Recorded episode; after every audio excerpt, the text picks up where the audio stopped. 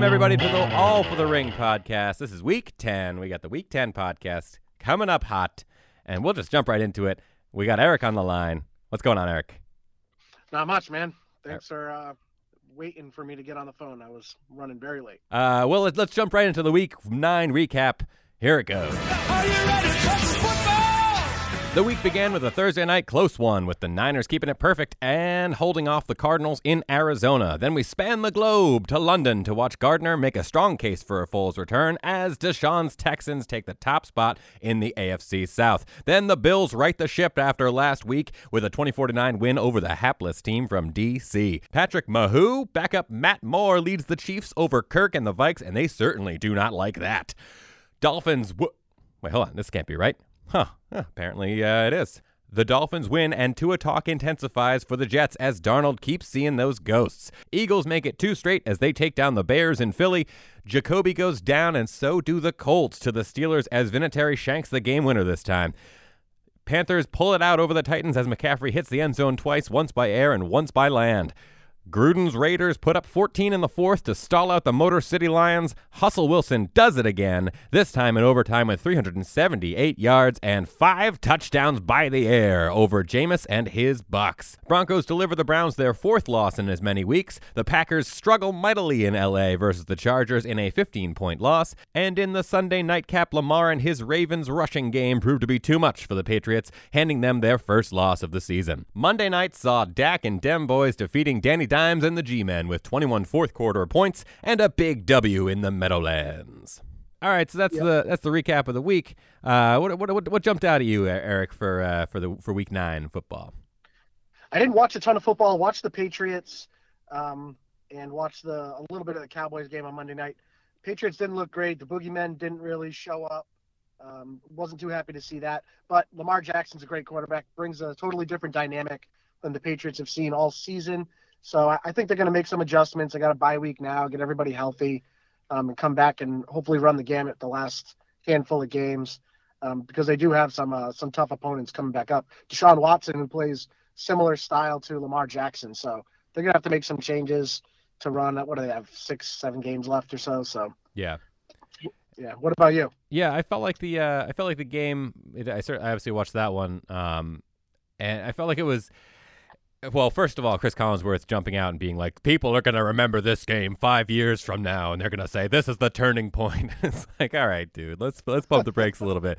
And then, of course, then there was the fumble off the off the off the punt and everything else, and then suddenly it's 17-13, and and he's suddenly not saying the same stuff. But I uh, I felt like they the real turning point in the game was uh, was Julian Edelman's fumble there, uh, and that yeah. really it looked like they were really cooking with gas. They were getting there, and they were making some moves and gonna you know get make it make it at least a tighter tighter game. And then that happens, and things kind of slipped away. But I feel like especially with Belichick, uh, you know, you, you, face them again. They they've you, they've shown shown the Patriots quite a bit of what their offense is, and whether they can do anything is, is one one question. But I, if if they trust anybody to make the adjustments needed, it's going to be Belichick in a second game, especially in a playoff game, which are odds are is uh, is where they're going to meet up again. But yeah, it's definitely a t- tough rest of the rest of the season. I don't mind mind the loss, especially because they were already eight and zero oh to begin with. Uh, but you know, you gotta you gotta put your nose to the grindstone and, and kind of beat the shit out of the next next teams if you want to be making uh, making some moves because they who do they who do they have next after this? It's uh, I think it's Eagles. Obviously the bye week, and I, am sure there's some crazy stat about Belichick after bye weeks is ridiculous. But you got Eagles, uh, Cowboys, Texans, Chiefs. Uh, so that's that's that's no easy gauntlet to run through, and then it's and then it's yeah. Cincy, Cincy, Buffalo, and Miami to end it out with with with some uh, you know double A double A baseball players to play against. So that's uh that'll be helpful. But yeah, no, it's I mean again the season uh, a loss doesn't hurt, doesn't doesn't really hurt in the position that they're in. So you know, but uh, I worry about I worry about I worry about seeing Lamar again. But I am very glad that he's on my on my team. And also your uh, advice to not start Lamar. Uh, while I did take it uh, and I did fine, was not great advice. It worked out, yeah. Yeah, yeah, oh yeah. Not, not great, but you had Jimmy G going, so he I had did. about four touchdowns. Oh yeah, no, it was great. He did, yeah, he outscored Lamar, so that was fine. But I definitely have Lamar starting for the rest of the season because why wouldn't you? But uh, yeah, other other stuff. Uh, Adam Vinatieri missing the missing the game winner. So I, I, I had heard on the on the competing podcast there that they that maybe maybe he's gunning for the to get back on the Patriots and so he can retire as a Patriot, that too. Yeah, which would be pretty you good. But yeah, that was a that was a, an awful. Like, apparently, laces were in, so it's uh, it's not a, not a great way to kick it. But you know, he's he's been very very uh, up and down, and we'll see if the if the hot take will come true because he it seemed like it w- it wouldn't because he had that game winner, and then looks like the Colts just keep putting him in position to to really prove himself, and you know, and a cra- another crazy thing that happened this week was that all of the the games that were played in the United States were won by the home teams except for the Cowboys. So the London game was an away team win, and uh, the Cowboys were away and they won. But other than that, it was all home teams. And so if you were, if if you, I know I mentioned this in the group text, but if you hadn't submitted your picks at all, like Brian was just about to, it was twelve fifty five, and I texted him. I was like, "Hey man, you didn't submit your picks." Something that Yahoo doesn't fucking do, Chris. Uh, and. and and he, and he said, "Oh yeah, he sent him in. If he hadn't done that, uh, it would have automatically defaulted as as as is the, as tradition to all the home teams, and he would have won the week. But I was thinking about possibly changing that rule to being whoever the underdog is instead of a home team because I feel like home teams, I think they have a better shot of winning generally overall in the history of the league. So Yeah, I think they automatically get like a three point buffer. So yeah, so I yeah exactly. So I, th- I think that that in in next season, if we do pick him next season, uh, oh, I'll I'll be changing the rules to you get the underdog in every every matchup. So that way it's a little bit more painful if you don't uh, don't get it in the time. But no one else, no one has. And again, I I am you know a benevolent uh, guy, and so I I, I I reach out to people if they haven't submitted. So anyway. Moving on to our uh, news and cues section. Yeah, what's going on? What's going on in your brain right now? What's going on? That's good, Marvin Gaye. Like Yeah, yeah, yeah, yeah. And then and then it cuts over to uh, Little Dicky, where what's going on in your brain Yeah. right now? Uh, I Yeah, that. I like it. Anyway, news and cues. We got some. We we have uh, uh, an exponential leap from last week's uh, news and cues. Last last week there was some some real duds. This week, very few. And we'll start right at right up at the top with the first person to submit, which was Chris, up from his question mark last week to how early is too early to decorate for Christmas. What do you think, Eric? Considering Liz is planning on doing it this weekend, I would say this coming weekend's probably the earliest. Uh, I, I like to give a little buffer after Halloween. I typically don't like to decorate before Thanksgiving, but Liz likes to roll right in and, and have the whole house decorated. So I was told on Friday night that everything has to be down from the attic. So yeah, I'll go with this weekend. Yeah, it's. Uh, I, I I- think I saw online that uh, that Abby had already decorated the ho- the home for Christmas, uh, and I know that the Nagels really enjoy Christmas quite a bit. I think that uh, I- think actually maybe post Nov- post post Thanksgiving, honestly, to me. But I would say Yeah. you could do you could do like a seasonal kind of decorating, maybe with some uh, some like uh, what is it uh, like garland or whatever, or something like with the with the pine things. We don't do a lot in our house. We we, we don't have a lot of storage, so we just kind of keep things pretty minimal. But we have a little thing that goes around the around the uh, the banister of the staircase, like one of those green like pine tree kind of things. And then we put a different wreath up, but that's pretty much the long and short of it. But I think uh, lights, like Christmas lights wise, you know, as early as you want. I, always love seeing Christmas lights, so that's that, that's not a problem. And actually, that mind, reminds me of a thing. Uh, Tiff and I were listening to uh, the well, we were listening to a bunch of music, and then uh, the Taylor Swift song uh, "Lover," "Lover," I think it's called. Anyway, uh, she talks about uh, we can. She says one of the first lines is we can keep the Christmas lights on till January. And it, it, it reminded me that, that Taylor Swift doesn't know about the world. Of course, you keep your Christmas lights on till January. What the fuck are you doing? Like, who, who's who's like, oh, it's it's December 26th. Better take down these lights. No, you keep them up for as long as you want. It's not a big deal. Anyway, moving on. Uh, number two question was uh, it's a good album. Uh, was where do you rank Carlos Santana and Rob Thomas's song "Smooth" all time? And here's a little clip from the song.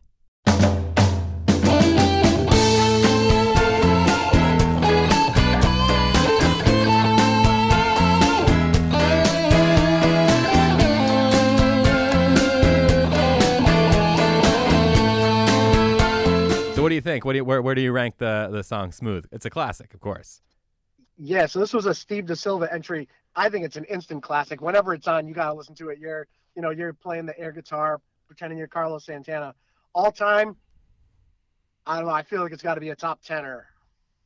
Yeah, I, I would I would put it in my top twenty five probably because there because it's not like the one that I'm like oh put on smooth man but if but as as you said yeah if it's on then you're gonna listen to at least part of it you want to get to that solo that guitar solo so smooth. Yeah. Give me your heart, make it real, or else forget about it.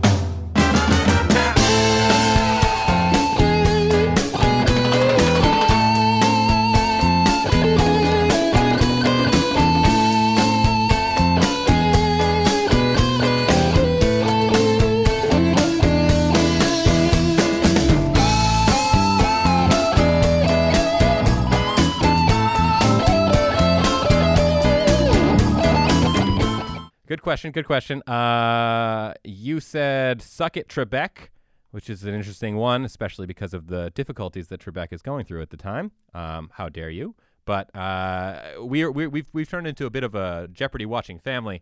Uh, more recently, actually, more recently, we've kind of taken a break, but it's ni- nice to watch and, and kind of test your skills. We don't get a lot of them right, but we get some. And that Alex Trebek is a class act, and I'm very sorry to hear about his, his health troubles, but I hope, I wish him the best, and I know that our podcast wishes him the best as well.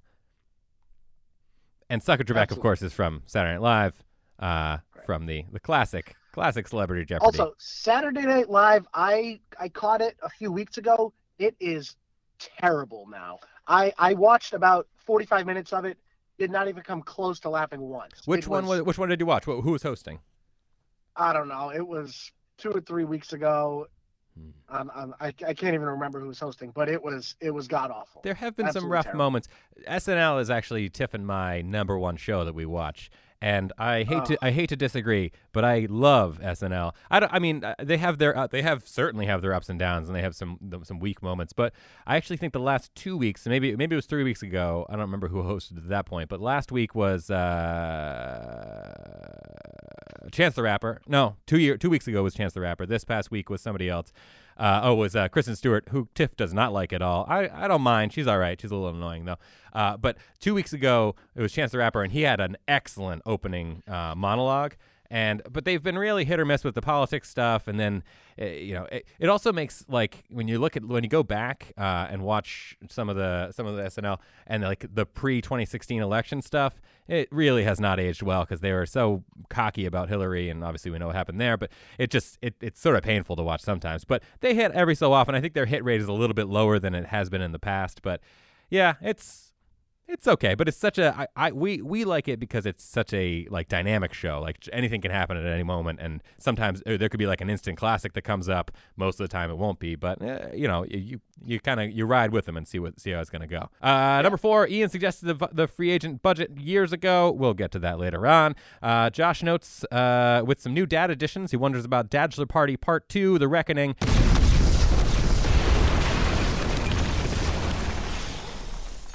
Uh, and wants to make it happen. Captain, what do you think about that, Eric? Well, you'll be happy to know that there have been some discussions about a bachelor party weekend uh, getaway coming hopefully this spring.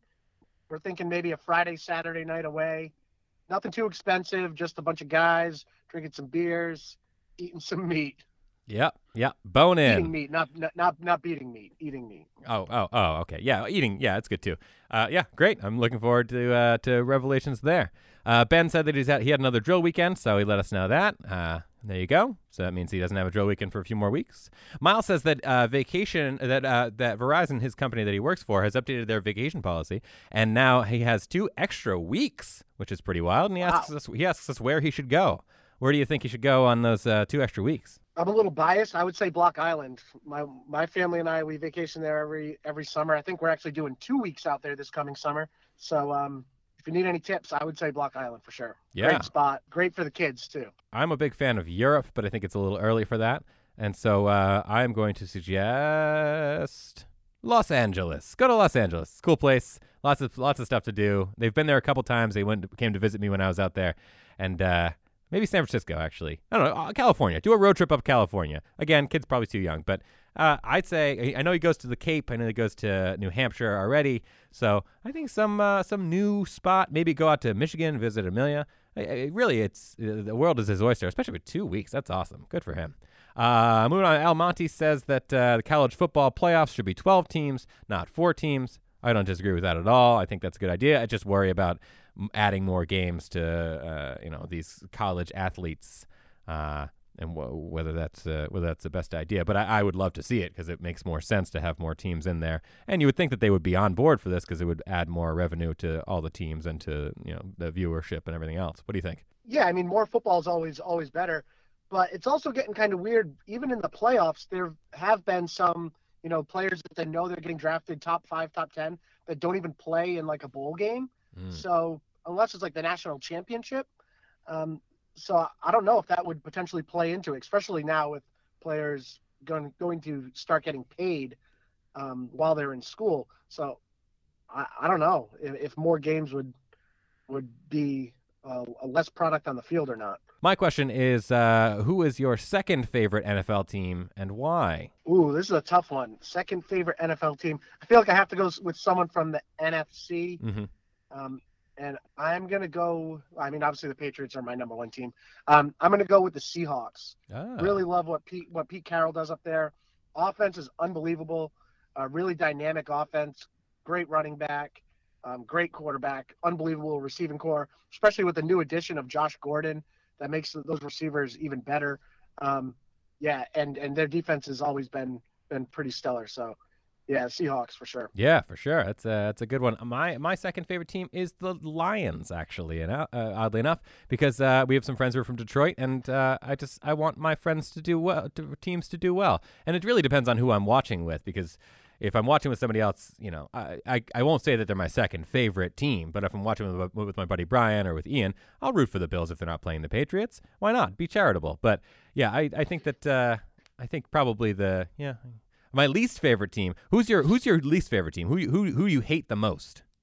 Ooh, least favorite team. I don't know, probably the Giants, just because of how they've done the Patriots dirty a couple times.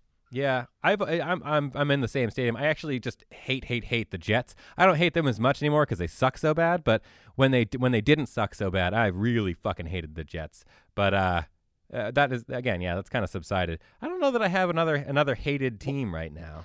Like like the Rex Ryan Jets. like, Yeah. I mean, they still sucked. Yeah. So like the Mark Sanchez, Rex Ryan. Yeah, they. Yeah, I can see how you would hate them as well. Yeah. Uh, and then finally, Brian suggests banning Gabe for life from the podcast due to his hot take last week, which I, I second. I second Brian's take. I mean, if you're a Bill Belichick guy, you're a Bill Belichick guy. If you think that think that Brady's you know run his course, then uh, you know you have every right to say that. But I think that you're wrong, and I hate you. It cut me deep, and then I was watching the game Sunday night, and I was like, "Oh shit, Gabe is gonna get this right." Like it wasn't looking good the first quarter. Right. and uh, yeah, I was about to, to find Gabe real quick, but uh, Tom did all right, so I, I think he's still he's still here for now. Um, but Brian, I'm with you, my man. Yeah. We, maybe we'll take a vote as a. Maybe we'll give him one last shot. We'll see. We'll see what his next hot take will be, and and, and, and go from there. Uh, all right, moving on to the Final Fantasy scores. Final Fantasy, Fantasy Final scores. Uh, Miles took down Ian. Uh, Almonte picked up a W over Brian at, at the last moment he could on Monday night. Uh, you beat Chris by ten. Benny wrecked Josh's sad, sad team, and I made and I made uh, I made it Steve De Silva's ninth loss in as many weeks. So, uh, pretty good one. Uh, actually, interestingly enough, uh, four of our five games were won by the home team as well. So it's kind of a kind of a theme uh, in the in the real NFL and the fantasy NFL. But moving on to our power rankings, one through five. For the power rankings in week 10, we've got a new champion, and everything's getting all switched up. Coming in at number one, previously at number three, up two spots, it's Ben at six and three, 140.7 points in a blowout over Josh. It's a very top-heavy league here in Week 10, with five guys at six and three and only four games to shake out for the playoffs. That'll happen when when one guy has no wins. Anyway, Ben beat the second and maybe current worst player of the week, Josh, as Josh set almost a new low. Ben had the top score of the week, and he did not need it, of course. But it boosts his points for, so that never hurts. His top guy was was Dak with 31, then Tyreek with 26.5. Add five other guys with double digits, and you got a winning squad for sure. Weaknesses were his kicker and the Niners defense, so not all perfect, but pretty close. Ben's got an actual challenge in week 10 as he faces Eric at basically full strength.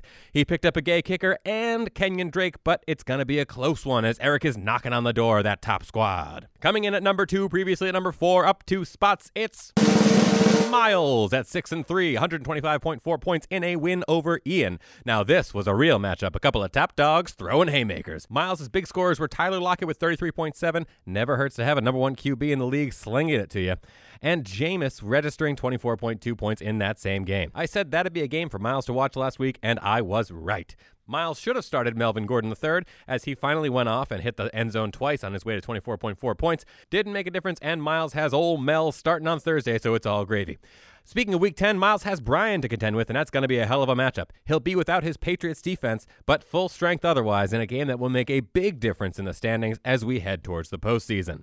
Coming in at number three, up four spots from last week, the biggest jump of the week, it's Almonte at 6 and 3, 110.36 points in a win over Brian. It took everything that Steve's team had and the Chargers had to take down week 9's top player. I say that because Almonte has tripled down on the Chargers with Keenan Allen, Austin Ekeler, and Hunter Henry all starting. The Chargers classically turn it on down the stretch, and that's what they seem to be doing with their win over the Packers, making it back-to-back wins for them. And guess fucking what? Almonte now has Philip Rivers starting, so make it quadrupling down. He did sit Ekeler, but it's a risky play, and we'll have an early indication as to whether it's going to pay off as the Chargers are in Oakland for Thursday Night Football. Almonte had Gardner starting before, and that was a mistake. But the rest of his team, other than Keenan and Allen were solid performers. Steve's facing yours truly for week 10, and with such a crowded field at the top, you want to be facing me, Josh, or Steve. And given that Josh and Steve De Silva are head to head, Almonte is in the best position possible at this point. Coming in at number four, previously at number one, down three spots, it's Brian at 6 and 3, 103.6 points in a heartbreaking loss to Almonte. In the late hours of Monday night, it seemed all but confirmed that Brian would be heading into week 10 at the top of the league at 7 and 2, but then Danny Dimes fumbled all that away, leaving Brian squarely in the middle of a 6 and 3 pack. That said, his team largely did not show up, Christian McGodfrey put up 38.1 points as he continued to put both Brian and his Panthers on his back, and Josh Allen had a respectable po- 20 points at quarterback, but the rest of the team, with the exception of the Panthers defense at 11, shit the bed.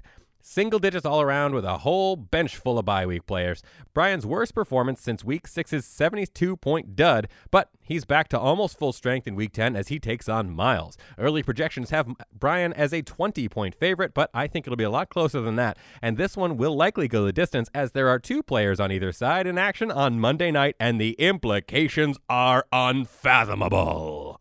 At number five, previously at number two, down three spots, it's Ian, 109.64 points in a loss to Miles. In yet another battle of the big boys, Ian fell at the hands of the Elder Allard's miraculous turnaround season. The Alabama Slammer has Stefon Diggs partially to thank for that loss as he only put up 2.1 points and the Bears defense just 4, but the real problem was A-A-Ron. Rodgers stinker against the Chargers. Derrick Henry and Emmanuel Sanders b- both put up 20 plus, and Hopkins and Ingram were solid, but Ian needed his guys to be more solid to take down Miles, and they just weren't that. No time to dwell, though, as Ian's got to get his guys up for a Week 10 matchup against Chris. No DeAndre Hopkins and no Courtland Sutton for him this week, but overall the guys look pretty solid. Chris hasn't subbed out his players yet, so his projections are a little off, and while Chris is no gimme, I feel like Ian is going to turn it around and take home the W this time. All right, that was the that was the power rankings and uh, the White Claw Player of the Week. Yeah, White Claw Player of the Week. This one might get a little loud. I parked in the, the back corner of the parking lot of my mobile uh, podcast studio, thinking it would be nice and quiet over here. But the trash truck just pulled up and is about to pull away a 40 yard dumpster. So, uh, excuse any metal screeching you might hear. I'll try to run through this real quick. Um, starter Russell Wilson, um, 24 of 43, 378 yards, five touchdowns. Also threw in about 30 rushing yards. So 51 points for him. He's been unbelievable all season. Um, non-starter DK Metcalf caught six receptions from Russell Wilson for 123 yards and a touchdown, and also a two-point conversion. 26 points on my bench. Um, free agent Ryan Fitzmagic, 24 of 36 for 288 yards and three touchdowns, 30 points. I think he's been scooped up since. Um, but yeah, there's, there were a lot of points out there. Yeah, absolutely. Uh. It was it was, uh, it was a good one. A lot of points on the bench too. Uh, moving on to our week week ten games to watch. Uh, you go ahead and go first there. Eric. Yeah, I've got the Seahawks versus the 49ers, a big NFC West battle. 49ers are 8 and 0 and the Seahawks are 7 and 2. A lot of talent on both teams.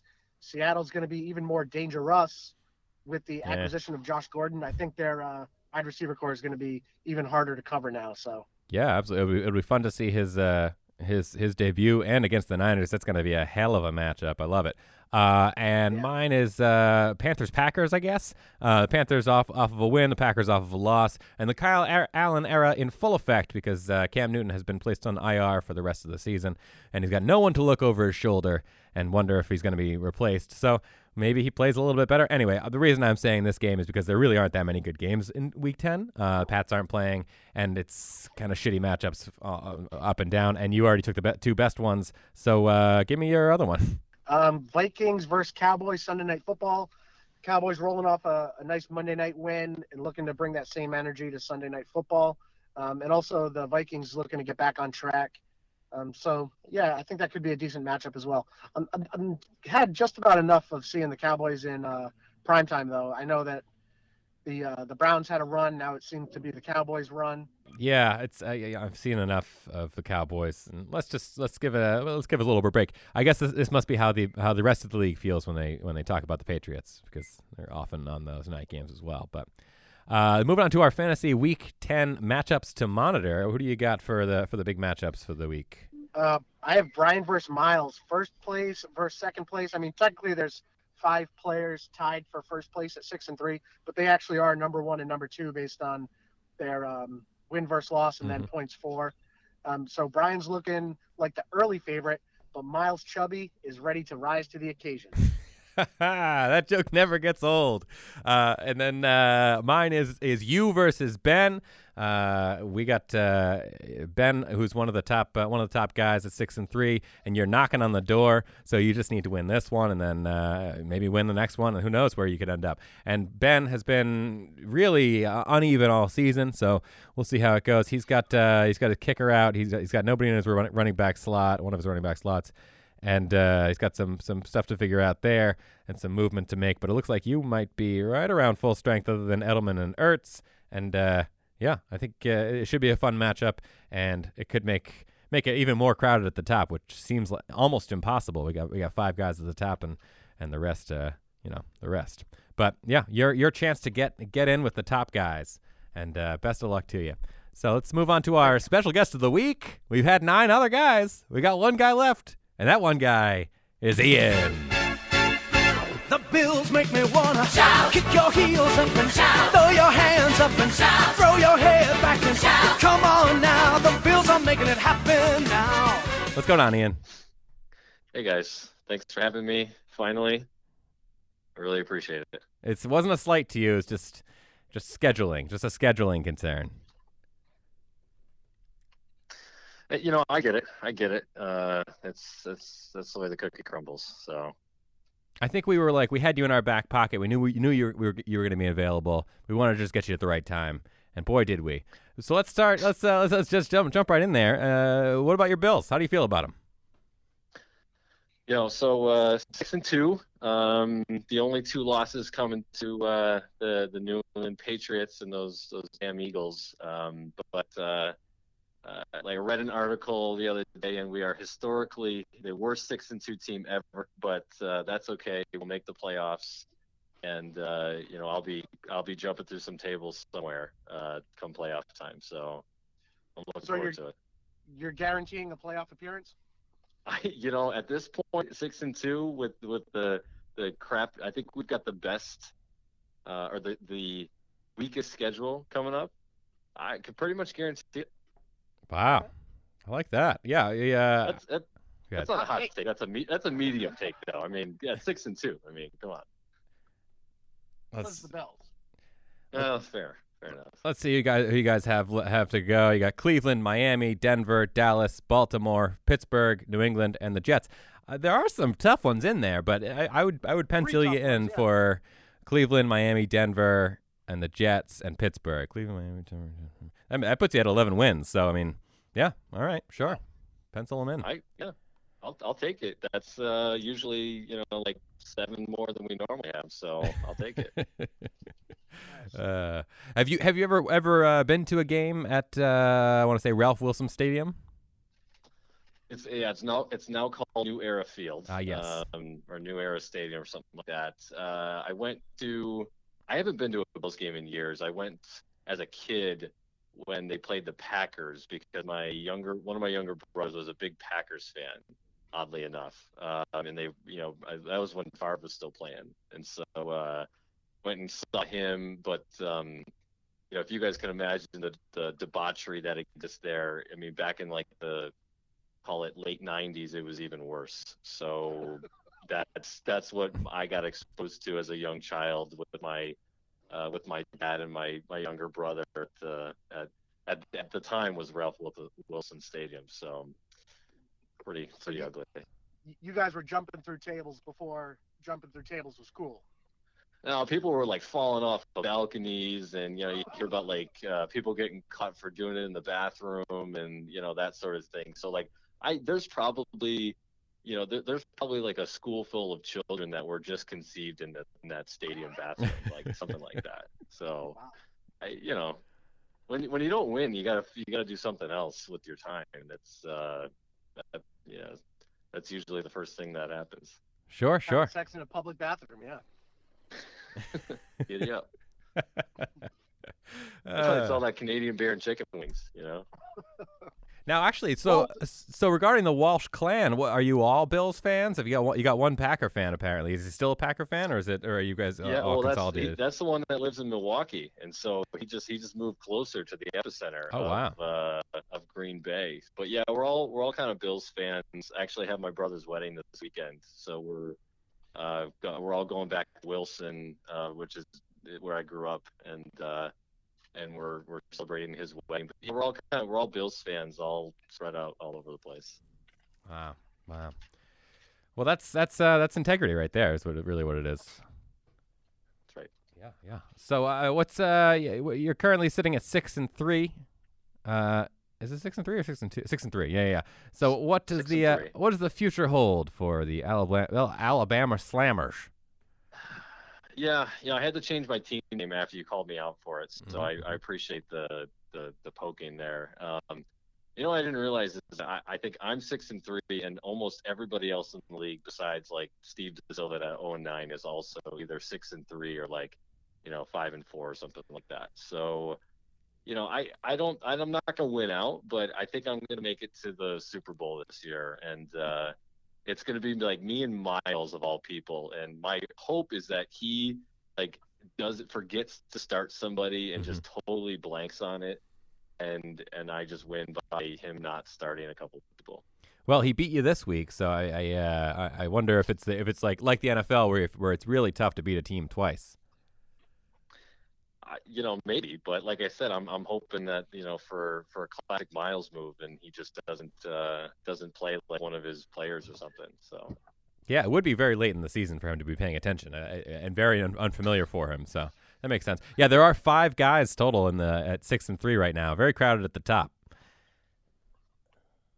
Yeah. You get uh, you got Miles, you got Brian, you got Ben, you got Ian, and you got Steve Almonte who snuck in there right past Brian uh, or in, in the week nine uh, week nine matchup.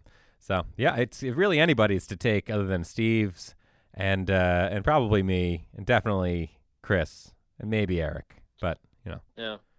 Eric, I don't know how, how you've got the record you've got. Like your points for and points against are I'm- so good. You just you just I'm play one- against. I'm one Yeah. win out of first place. If I win this week, I mean, not this week, but win the next two weeks in a row, I could potentially take that number one spot. So That's that's wild. Be on the that's lookout. that's an underdog story right there. it is, it is, it, it's a, it's a testament to the parity of our league.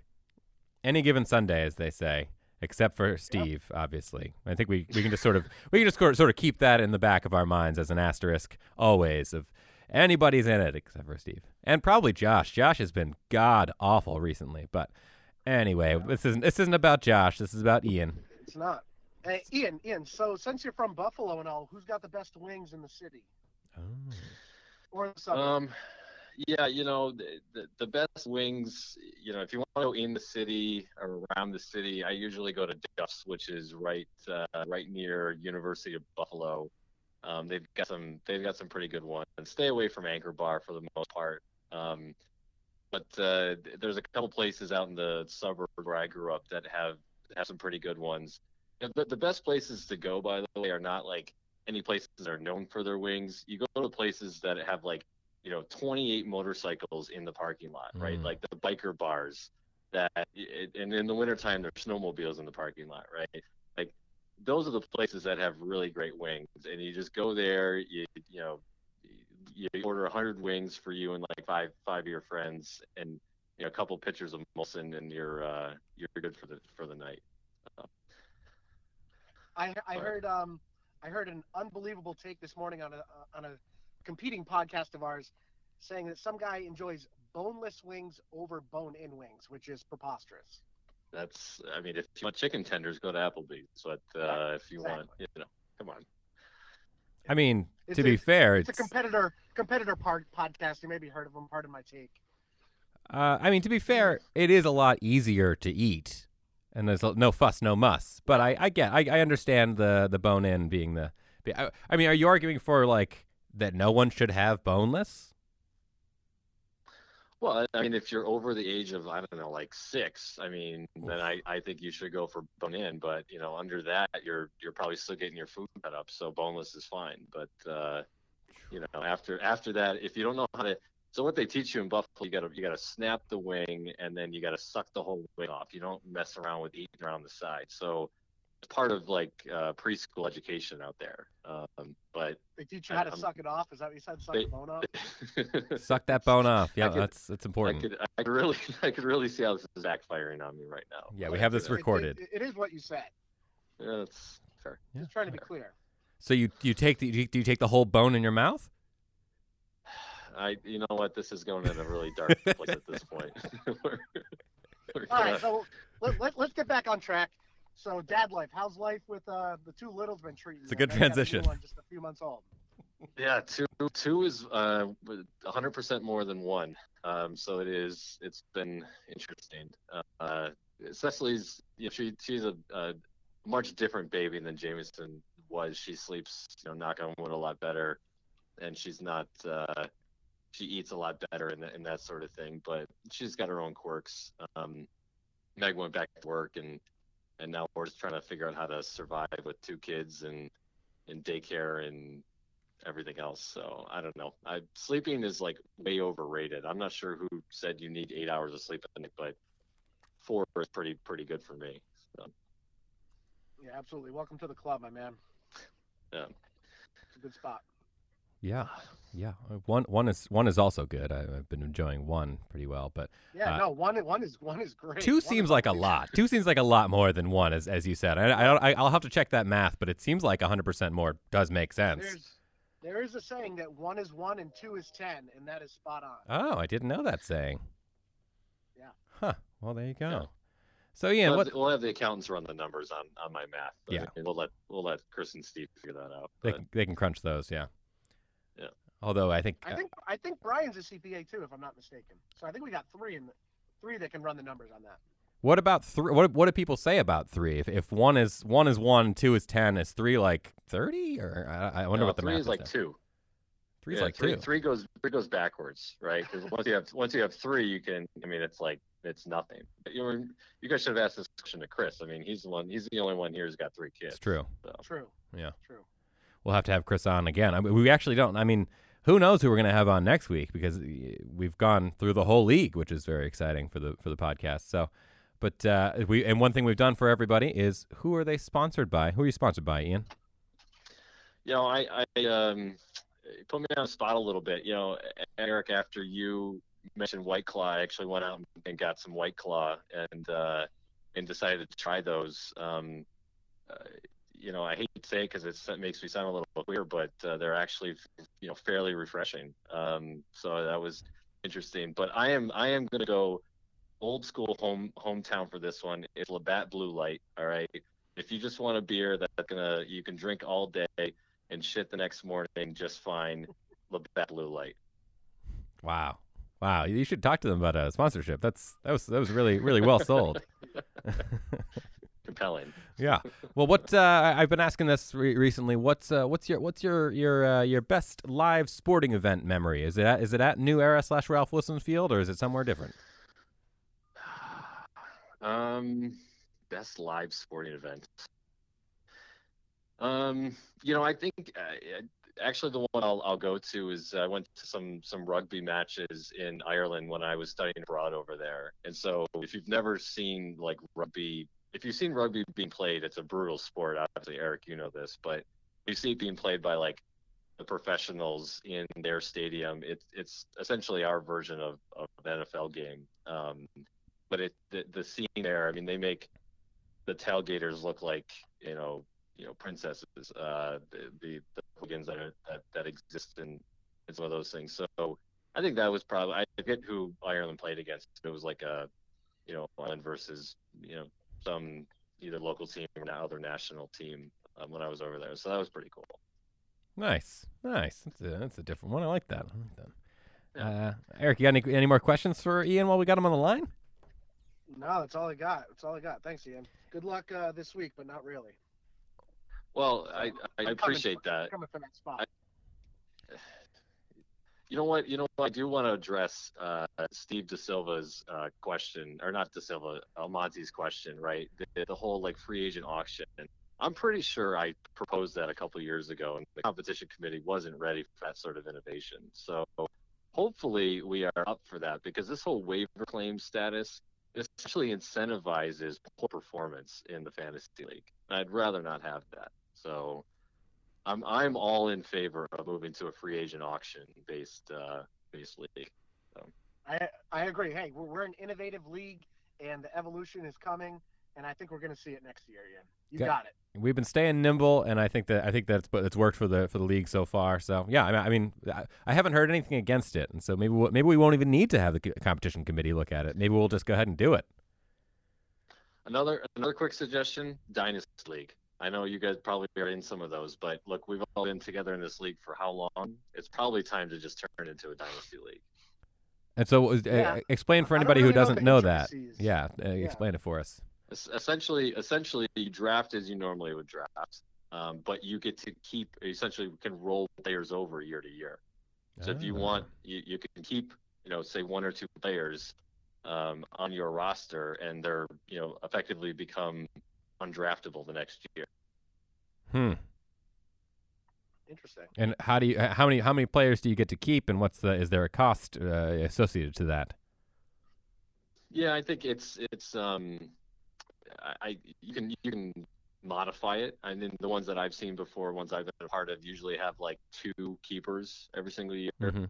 and you can you can still trade, you can still you know cut those players, whatever have you, but uh, you kind of have an initial draft. Just everyone sets their roster for the year, just like we do every year, and then from you know the next year going forward, you. Uh, you your most of your team is wiped out, say minus you know, two guys that you want to keep. Oh, nice. Okay. Well, that's a long long term play. that's a that's a big change, and I, I, I'm still up for it. So we'll we'll we'll, we'll bring that up to the committee and, and go through our obvious uh, obviously our, our committee rules and figure that out. Fair enough. Yeah. Well, thank you for joining us, Ian. This has been uh it's been lovely, and uh, uh, thank you for uh, for waiting it out for Eric to get out of his meeting and. And for figuring, helping us figure out the uh, the phone issue, which we didn't figure figure out, but here we are. No, no problem. I, uh, I I enjoy listening to this every week, and um, I probably won't listen this week because I don't want to hear the sound of my own voice. But you know that's I'll I'll at least put it on and then just give you the give you a listen, Luke.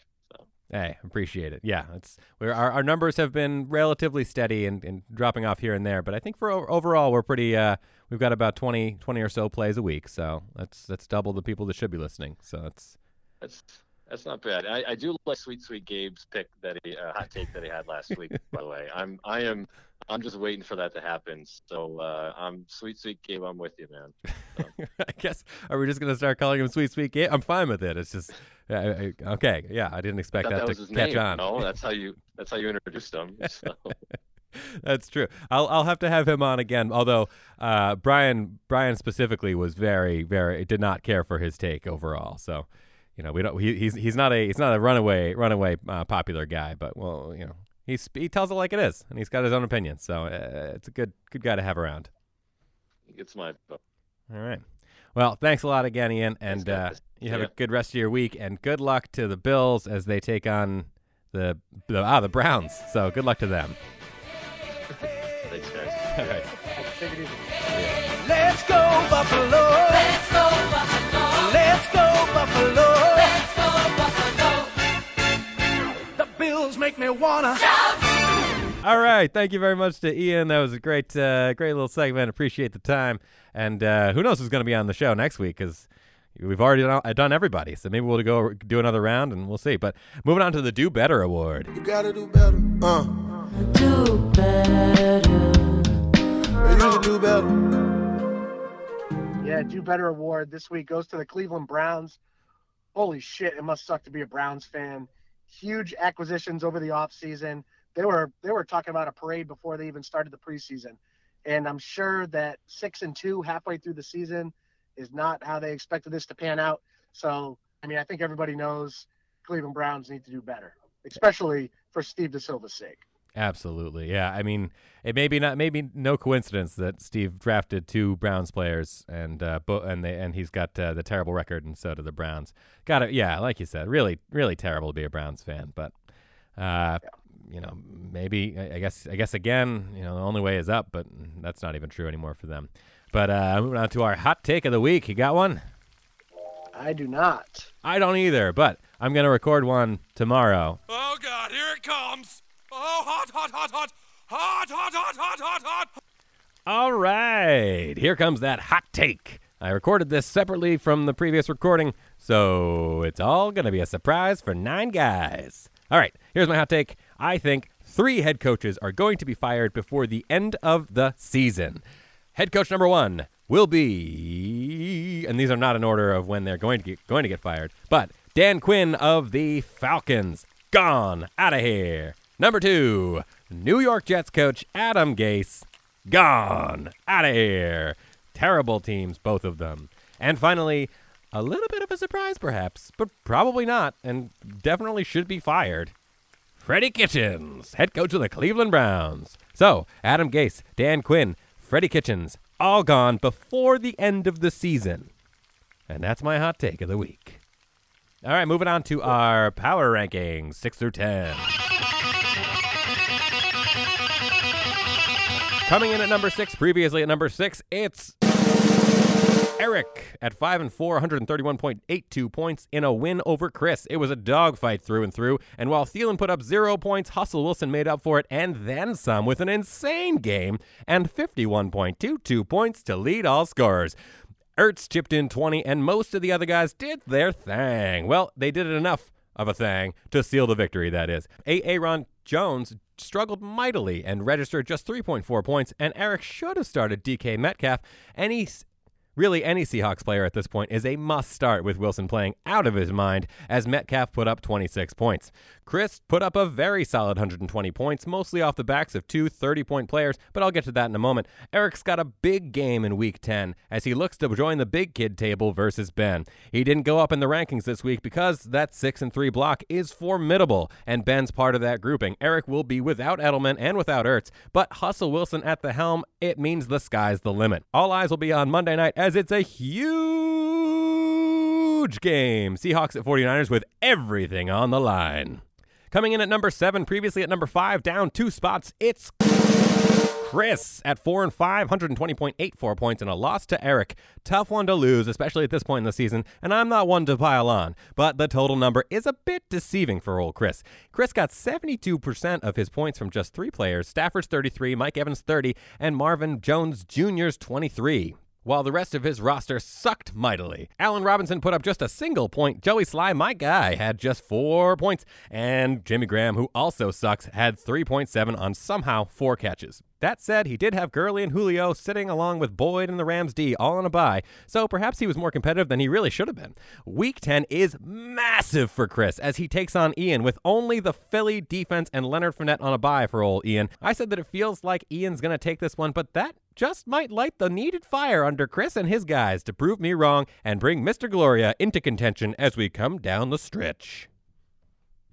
Coming in at number eight, previously at number eight, it's me at three and six, 124 points in a win over Steve Da Silva. This was, as I mentioned before, a huge game for Uncle Luke's big booty hose, and my guys showed up to ball. It all started with Jimmy G's 36 on Thursday night, and that rolled right through on the back of Kenny G's 23, Harrison Butker's 18 with the leg, and James White's 15.4. I'm very proud of my guys, other than fucking Juju with his 3.1 points, and last minute sub Royce, who gives a fuck what his last name is, with his 1.9. Evan Engram got injured after putting up 8 points, a valiant effort. Week 10 is going to be a tough one as I face Almonte with Lamar back at the helm. I've tentatively got AJ Green, who I picked up a few weeks ago and when I saw that he was available and figured, why the hell not? And if he does actually play, it could be the difference. Though I'm really not sure who's passing him the ball at this point. James White is on a bye, so I got to figure out that spot, but I feel pretty good about my chances. And I'm also realistic and understanding my odds of the playoffs with so many players at 6 and 3 are very low, but I'm mostly going for pride now that I've essentially avoided the T-boner. Coming in at number nine, previously at number nine, it's Josh at three and six, 64.16 points in a loss to Ben. Yikes, yikes, yikes. Josh drops his third straight with another blowout, this time to the tune of almost 80 points. He truly is linked to Mahomey, and it might take Mahomey to save him because, and follow me for a second here, if he loses to Steve De Silva and perhaps loses the rest of the way, and Eric's hot take of Steve's winning four straight happens, it'd be Josh's name on the T-Boner. Again, very unlikely, but again, very unlikely. But the way Josh's team has been playing, is it really that crazy? Josh's QB had 2.76 points before injury, Jacoby Brissett. His best player, Carlos Hyde and Zeke, had 16 points and Zeke had 13.9, but the rest were just awful. The bench was no better. Mahomes for week 10 is questionable, and Josh has Sony and Dorsett sitting along with uh, Carlos Hyde and McLaurin. With Josh Gordon starting in Seattle, though, I think it's going to be a real close one. But we don't get points for calling close games. We get points for calling who's going to win. And I'm going to do it this week. I'm saying Steve De Silva wins week 10 versus Josh. Josh has Almonte, Miles, and Ian left to play. And with a loss to Steve De Silva, that doomsday scenario suddenly doesn't seem so far fetched. Life comes at you quick. Coming in at number 10, previously number 10, it's who else? Steve Da Silva at 0 9, 95.94 points and a loss to me in the T Boner Bowl. Tough, tough loss for old Steve, but then again, aren't they all? At least this one wasn't a very close one throughout. Deshaun put up 23, the Cowboys kicker had 15, and a few other guys did okay, but again, it wasn't enough. Michael Thomas returns in week 10, but Deshaun is on a bye now, so Steve's going to have to go with Derek Carr as his field general playing Thursday night, so we'll have an early indication of where this matchup is going to go. The only Monday night player in his matchup with Josh is Josh Gordon, so it could come down to him. A risky play either way for both Josh and Steve. I think everyone but Josh is rooting for Steve at this point to pull it out, and as I mentioned in Josh's write up, I think that Steve does indeed pick up that first win. After Josh, there are three more shots to get that W if he doesn't get it here against Eric, Almonte, and Chris. A medium level stretch. But first, it's Josh in a game with massive implications. The first in his streak to avoid plaque number two. We gon' motherfucking see. End of power rankings. All right, that was our power rankings. Uh, moving on to the pick'em corner. You got to know when to hold 'em, know when to fold 'em. And we've got Al Almonte win. And it was a uh, he, he he pretty much won it away because everybody was was uh, kind of rough. It was a rough week. A lot of a lot of upsets and uh, just we, we just don't seem to have a real good uh, feel as a t- as a group for the for the, who's going to win what games. It's been really uh, quite a quite a quite a quite a season so far. And I don't know about our overall record, but I'll I'll, I'll update us next week. But uh, that brings us to the T Boner Watch 2019. You have to step up. Unleash some people. Let him go. It's time. Time will tell. And of course, with me beating Steve, the odds now are heavily, heavily in Steve's favor for a second plaque on the T-boner. You hate to see it, but uh, the discussion now also turns to whether Steve will win a game at all, and that's that we we never thought we would be in this position again after Miles last week, but he's got Josh, Eric, Ben, and Chris end, end out the season, so there's got to be a win there, right? I mean, there has to be. Josh has been literally horrible, just like just hot garbage the past couple of weeks. I think he's got four losses straight at this point, and it's just so. I mean, you know, we'll see. But I mean, if anybody's going to lose, he's got three losses straight. If, anybody's going to lose to Steve uh, to Steve De Silva, it's probably Josh. But you know, there's no there's no precedence to, as as to where you know whether whether Steve can win again. What do you th- do? You think he's gonna? What do you what do you put? I mean, I I know you you actually had it as I, he yeah. he's going four and zero. He's he's going to run it. He's even going to beat me. He's going to beat me. He's going four and oh. zero. Okay, He- all right. That is your hot take. It's still technically active and it's possible, but I, I don't love your odds. But I mean, if you're gonna if you're gonna face four people and you're not facing me, Josh, Eric, Ben, and Chris, really not the worst choices you could have. Those those are three of the worst players, and yeah, no, it's uh. Yeah, I- but best of luck to Steve. At this point, we all want him to win, all of us, except for if you're playing him. But even then, I mean, I mean, Josh is probably wants Steve to win. I mean, just anyway. Best of luck to you. Moving on to overtime football, non-football chit chat. What do you got? Got no birthday parties this weekend for the first time in seven weeks, and there's also a new brewery opening less than a half a mile from my Wow. house, a walking distance. It's opening on Saturday, so looking forward to checking them out this weekend.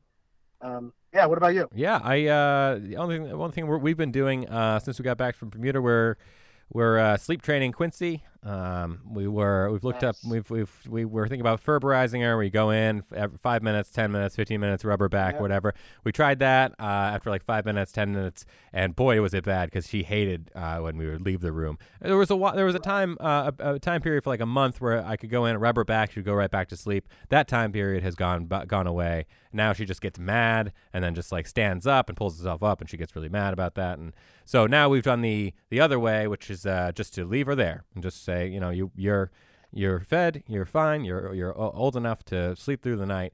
And last night, I am happy to say, she, she went down at around 6:30, and she woke up at 5:30, which is uh, which is great. So it's uh, best, we, had a, yeah. we had a real we had a real night of sleep, which which for Tiff especially, she's she's she's really uh, put in a lot of the, the majority of the work at night, and uh, and it's really starting to pay off, and we're very very pleased. It was definitely tough because she was she can scream for quite some time, but yeah. So things are things seem to be turning a corner. Knock on wood, and uh, yeah. So that's pretty much all I got. Uh, anything else you want to you want to mention before we close this bitch out?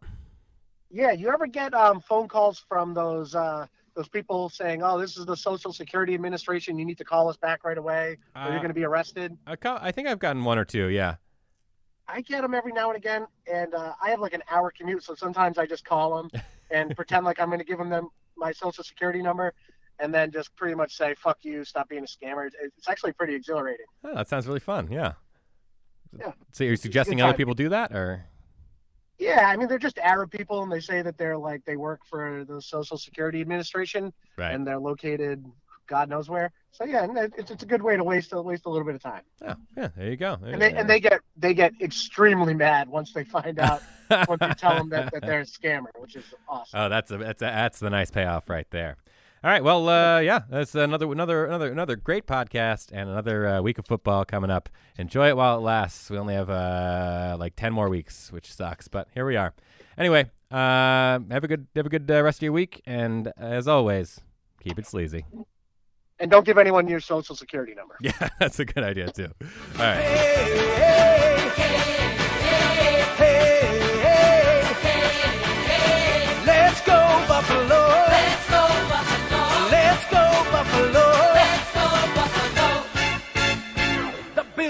Let's go